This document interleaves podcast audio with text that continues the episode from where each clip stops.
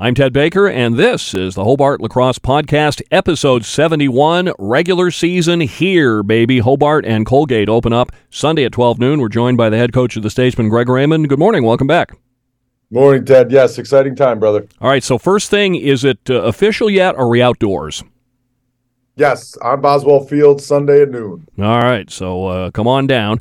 Uh, lacrosse uh, scrimmages last week at Yale. You scrimmage Yale and Fairfield. I know we're not really supposed to focus in on the score, but everybody does. Uh, how do you evaluate it? Was it a step back? Uh, you know, step back's the wrong way to put it. I think great uh, teaching day for sure. You know, the Fairfield thing was strange, Ted. It was, uh, you know, that's something that we've we've tried to avoid, playing two scrimmages in a day. And, um, you know, you got a team that was, uh, you know, we, we basically wanted our purple group, or, you know, a lot of our depth on the bench, to play that whole scrimmage. And, um, and we did that. Those guys had been sitting on the bench in, you know, thirty degree weather. It was sunny out, but pretty cold. And, and, um, and, uh, you know, Fairfield comes off a fresh warm-up. It's just recipe for disaster any way you draw it up. And, you know, it's just something that had to make the day flow, because I know Fairfield and, and Yale were scrimmaging, and we kind of, you know, crashed the party. But, um, you know, so in the future, we're going to do our best to try to avoid that, or either add a fifth quarter to an end of a scrimmage or whatever it may be. But if you get to play Yale in order to – you know, ha- handle that whole process, or if you have to handle that whole process in order to play Yale, then then so be it. But, you know, the Yale scrimmage was, um, uh, you know, in in part very good. I think um, the way that we approached that scrimmage, how it, how it came out, um, how we played with fire in the first half, you know, good to be up. Uh, I think we're up one at the end of the half. And then um, offense goes a little bit stale in that third quarter. They end the third quarter up two. And um, and then you go into the fourth quarter, and you just see, you know, what what Yale's depth versus what Hobart's depth looks like right now. And, um, you know, I think uh, that's something that we talked about a ton, and what decision-making looks like when uh, you're in a fourth quarter and you're in a close game, and, you know, what what long possessions do for a defense, what, you know, capitalizing on faceoffs do. You know, we still have young men. Uh, you know, the Chris Pattersons of the world, the Brooks Rhines of the world, they got, you know, young guys that are that are playing significant minutes here, um, that haven't been in a situation like that before, or understand that, you know, if if we don't value the ball um, in an early shot clock for four possessions in a row, you're playing an opponent that will capitalize on that error. So if they score a goal after, and if you watch Yale play, Ted, they grind a shot clock down better than maybe anybody in the country. And very rarely do they take the first shot. Um, they will continue to find the best shot. And um, and then you got a def- defensive possession that lasts two minutes, two and a half minutes on the average. And then um, you go down there and, and you take a shot, or you take a chance within the first twenty seconds of our shot clock. Now the ball comes right back to the to the Yale offense. So I think a step back is the exact wrong way to put it. I think it is a excellent teacher, and that's what scrimmages are for. You know, we we obviously want to win every time we compete, but uh, a, this early season, this is about endurance, man. It's about learning. It's about getting a growing that calloused mind, uh, getting that thick skin, seeing where you've had success, seeing where you've had failures, and and uh, moving on amicably from both of those scenarios. So um, we look at it as, okay, for three quarters, quarters or two and a half, uh, whatever you want to say, we're competing at the highest level and making great decisions and doing things from a all over the field underdog scenario. And then unfortunately we lose sight of that focus um, in, in mainly that last quarter. So we come back with great lessons, and um, and we move forward uh, with those lessons learned. So you've seen this team now for two games plus of action against other color jerseys. What's the state of the twenty twenty-four team entering the season? Where do you think you are? Um, you know, I think we're in a good place. I do. You know, I think we get we get a couple guys that have been nicked up and banged up for the majority of the postseason. They're back this week, and um, which gives us, again, a little bit more depth in some areas where we feel like we need it. And then, um, you know, we just, we really trust our leadership, Ted, you know, whether we have had, um, uh, again, g- great successes or, or, or if we've had some things that we've had to change, uh, it, the, the senior corps and the, and the captain group has been stalwart. They've, uh, they've just, they've set a standard, and um, I've been saying that term all year long. The standard is the standard, and no matter what happens, we, we're going to behave in a detailed fashion, and we're going to hold each other accountable to those details that we feel are going to be very impactful on game day, um, on, on numerous occasions. So, and I think if you were to go back a couple podcasts, Ted, you asked me, you know, we lose in these one-goal games, and you lose to High Point by a goal, you lose to Saint Joe's by a goal, you lose to a couple for yada, yada, yada, whatever it was. Um, it was always about, can we pay more attention to detail? Can we have uh, a, a more fierce leadership uh, throughout the course of a week, so that when we are faced these in these high-pressure moments, we do find a fortitude to make the right decision? Um, you know, with that being said, we still need to play games. There, there's no, there's no way around that. You know, experience as a team comes from playing games together. That's the way that it goes. So we need to be able earlier in the season, early in the season, much like all the points I made about Yale, uh, to be able to to figure out what works, what doesn't, so we can grow that endurance. And our and our young men need to know that. And thankfully, we have a group at the at the helm and at the hierarchy of this family that are prepared to do that. I think they know that this is a journey and it's not a sprint. So we love these guys. Uh, again, as I said before, they're, they're working their tails off. Um, we're in a great position here where we have an excellent opponent coming to Boswell Field on Sunday, who's um, proven to be an excellent opponent on game day. So we're just excited to see uh, um, how we approach uh, the, the game day scenario, how our guys come out, and um, I, I think they're going to be very ready and very motivated to have a great start here. I know talking about injuries is always a little bit tricky. Is there anyone that we know is going to be out that we would notice right away and go, hey, wait a minute, where's this guy? Uh, no, and t- Ted, I'm not saying it to be, you know, mysterious or, or misleading. I, I just don't know. There, there okay. may be... There may be one that's a little bit, you know, back and forth right now, but, you know, Chad's back in the lineup this week. He he he didn't play against Vermont or uh, or Yale, and, and Chad Bach is back, um, which is nice. And, um, you know, there's a couple others that are, you know, kind of fine-tuning some things, and we're just trying to figure out if playing in this game makes sense, you know, with uh, right. Michigan right down the road here, and then the A ten two months away. It's, it's, you know, we need those guys at that point. So we'll see. There's a couple that you may not see, a couple names here and there, but for the most part, we feel like uh, the majority of our, our, our front line here is going to be on the field on Sunday. Now, I'm not giving anybody bulletin board material or anything like that, but when people saw Colgate as the season opener, you've handled them in the past. They went two and nine last year, and everybody said, there's a win. And then they go out and fire a shot across the bow at number four Penn State.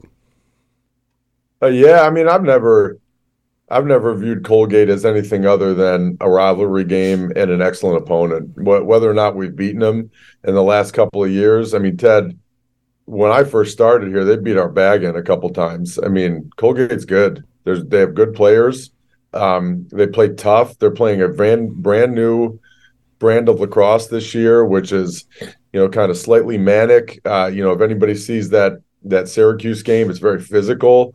Uh, they are um, they're playing in a, at a high pace, and they're playing very confident. You know, and they're and they're very good in all spots. There's not really a weakness. And then, you know, the one thing that you hate to see is an, an opponent is a great goaltender, and they have one. So, um, you know, I th- I think this is this is where you want to be from a rivalry standpoint. They may not view it as such because they have all the Patriot League stuff going on, but you, you know, Colgate is an upstate rivalry for us. We we think that this game is very physical. We think there's um, been some bad blood in the past, um, just because of game game times and locations and this and that, all nonsense that doesn't matter. But um, we do feel like we have a history with this group. So uh, I, I, I'm not shocked at all that they beat Penn State. I, I know that they've struggled a bit from a record standpoint in the past, but that doesn't mean they haven't been a good team. And, and um, you know, and the Bill Parcells thing, you're as good as your record shows, you know, just because they're losing doesn't mean they're not competitive. And I think they have that chip on their shoulder that we have this year. You know, they're coming back. They bring uh, a lot of great players back that went through that two and nine season, and they look like they're pissed, you know, which is very respectful or sorry, very respectable. I think the coaching staff's done a good job preparing that team mentally to respond from what I'm sure was a painful season a year ago. So they played Saturday, Monday at Penn State, at Syracuse. I've never heard of that before. Yeah, me neither. I mean, especially Penn State and Cuse. My my gut tells me, as much as I love Gary and and um, the staff at Cuse, and I and I actually do mean that. I think those guys are good guys, but um, I, my my gut says that uh, Cuse said one thing, and then they needed the game on Monday, and and that's what you got to do in order to get them on the schedule. So who knows? It's a tough swing, and um, if you watch the Penn State game, how physical that game was. And then they bounce back, and and the way they play against Cuse, uh, you know, you, you and I both know, Ted, the dome, um, you know, the dome is for suckers, man. They it lures you in, and, and somehow somehow doesn't spit you back out to the end of the game. But um, I, I I thought the way that they fought, and um, the way that they didn't back down, uh, how they went at them with their game plan, I thought was pretty uh, uh, was um, put them put them in a different light in terms of how I how I see that team and what we're going to expect from them on Sunday. I had a high school game the night of the Syracuse game, so I didn't see it, but I got the report from my son Caleb. They took nine one-minute penalties and a two-minute unreleasable. I mean, is that is that going to be their style of play, is to whack you upside the head? Yeah, I think so. Uh, I mean, that's what we're preparing for. And um, and I think the the way that you put it, Ted, is best. It's um, – You know, this is this is first this is a physical game. You know, I think what what's happened over the course of time, we're we're famous as coaches, you know, for talking out of both sides of our mouth. We, you know, we we whine and complain constantly how there's no hitting anymore, and and um, you know, this is a physical game, and you know, it, let's let's let the boys play a little bit, and then when officials do, we complain that the game's too rough and, and that they're not calling enough and da da da da da. So I mean, if you watch that game, that ain't all Colgate, man. I mean, I mean, you got high late hits from Cuse. You've got, I mean, th- th- it's just a physical game, and I do think that they want to intimidate an opponent. I do, and um, and I think they have the physical prowess to do so.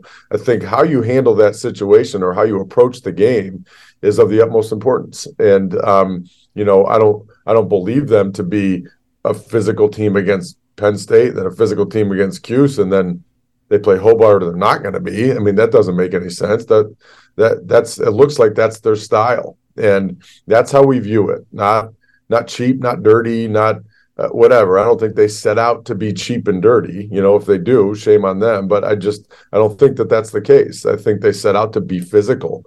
I think they set out to to set a tone and set a pace, and and so do we. So I think it's it's um, going to be two underdogs going at it here, which which I think if we handle it correctly, will it be physical? Sure, I hope so. And um, will they foul? Again, I, I don't know. I hope so. But um, at the same time, we're not looking at this thing as anything other than a physical game. It's going to be a tough battle, and um, we know that through our training and, and through our sacrifice that we're up for the challenge. Well, is it going to be a challenge? I mean, you have a team that's played two games already and is showing you a different style than they have in the past, so you sort of have to throw everything out and start with a clean blackboard. Yeah, and you know what you have, Ted, is year to year, uh, I mean, if you were to look at the Colgate game last year, I mean, we played in a snow globe. It's, it's hard to evaluate that game at all, besides, you know, Hobart wins by two, and and um, I think from a can't stop and go and there's snow on the field standpoint, you know. But my point is, we don't carry a ton from a previous season into this one, unless this is their first game, and it's not. We've seen them play twice. We've seen them play very similar twice, and so we're preparing for the way that they play. And um, you know, every every game's different, man. Every Every journey's different. Every team you play season to season, you know, they're, I hope that they're better, stronger, faster. They have new first-year athletes that probably had a different dynamic and element. I mean, that's what we see at Hobart every year, is that, well, this is a different team. We're, you know, we're, we're, we're better at this than we were a year ago, but, you know, we, we've lost this, or we need, we need to find a different way to defend these scenarios or clear against this. It, it always changes and molds and grows. So all we know is we've seen two films from a team that have done similar things film to film. And um, we're prepared for that. We're also in recognition that this is the third game. They may choose to change some things up, and we're going to have to adjust. But again, I think we're going to this thing recognizing that we're just very happy, energetic, and pleased to be playing our first game at home on Boswell Field. And uh, no matter the opponent, I think we're going to approach it in a very similar way. So two games are limited stats, but looking at their first two games, their ride has been very good. They're forcing a failure to clear about one time out of every four. Did, did I hear correctly? Are they doing uh, some more ten-man this year? Yeah, every time. Okay. Um, and it's for real. It's a great ride. I mean, there, there's real no there's no way around that. There's no way for me to phrase it differently. They are riding very well, and they are fully committed to it. Um, and uh, I believe it is. I mean, that ride in itself is a microcosm of how this team's playing. They are um, they they are manic in that ride. They are uh, um, they sell out for it. I mean, there's nobody on the field that. Uh, is in the in-between of this ride may not work or it may. I mean, they're all in, and um, they uh, they they are uh, as physical as they possibly can be. They want to cause turnovers as many times as they can. That goes from their offensive personnel to their um, midfield personnel, their defensive personnel. They're all in. So that's our biggest challenge is is finding a way to get into a groove against that ride. We talked about how the face-off game, you weren't healthy most of last year. Uh, how is Adam Shea and uh, Seamus Schofield, who missed a lot of last year as well? He's good, and uh, they're you know Shea, Moose is good as well. The, they're uh, they're all go- they're always going to be you know a little bit banged up. Again, I think that's what the position requires, and and. Um, and you also have Mikey Valent in there, who's you know um, been a little bit banged up and been out of practice here and there for the last couple of weeks. Took took a few faceoffs live last last Saturday, uh, mainly in that Fairfield game. Um, still getting his legs underneath him for sure, but that we've got three guys that that I think are pretty good and look pretty good. So. Um, Uh, we go into this X feeling like we have an okay advantage, um, still yet to be determined, but you know, but also uh, we know that as soon as we win this ball, Colgate's coming at us. So, or if we're fortunate enough to win the ball, Colgate's coming at us. So we got to be prepared for a bunch of things. But um, yeah, all three of them are are in pretty good shape right now. What's the key against a ten-man ride in generally and there specifically? Obviously, one thing is, you know, there's always that bait of the open goal, and do you shoot from three-quarter field? Sometimes it works, sometimes it doesn't. But what, what do you see as the key to handling that ten-man and, and successfully clearing the ball? Ah, uh, poise. I mean, you know, what, what the ten-man does, and, and specifically one like this, a high upfront pressure ten-man. I mean, there's some ten-mans that you know, kind of trap you in the middle of the field and uh, trap you over the midline and um, whatever, and they have strategy in terms of where they double and when and why. This really kind of isn't like that. I mean, I'm sure that they do have specific strategy, but this is all about press and pressure. And so you have to have poise with the ball in your stick against some pressure. You got to have fundamental discipline. You know, immediately when you start to get pressed, you see back-footed plays and and guys trying to throw through defenders instead of, you know, moving their feet, um, using an outside hand, all things that can fall by the wayside when you get a little bit tired after a defensive possession. And um, you got some pressure coming your way. So we've been talking all this week about about the poise and what, what the specific looks are for us, where we're positioning people throughout the field. But, um, you know, we're going to have to have confidence and poise in our hands if we're going to clear effectively. You use the word poise. Are you also going to talk to the team about the poise that you have to have against a physical team? You can't take that retaliation where you have a minute man up and then you give it away by retaliating.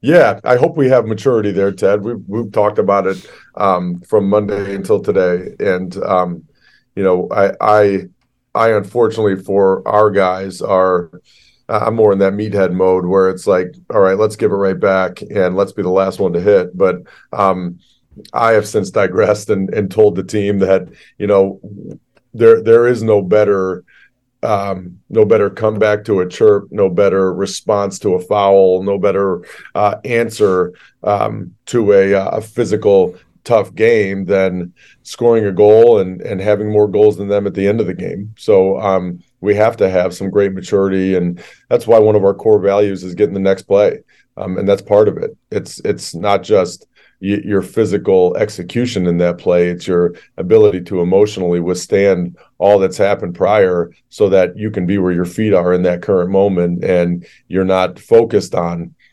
whatever, a high hit or I threw the ball away or da da da. I mean, this is a next play type of game.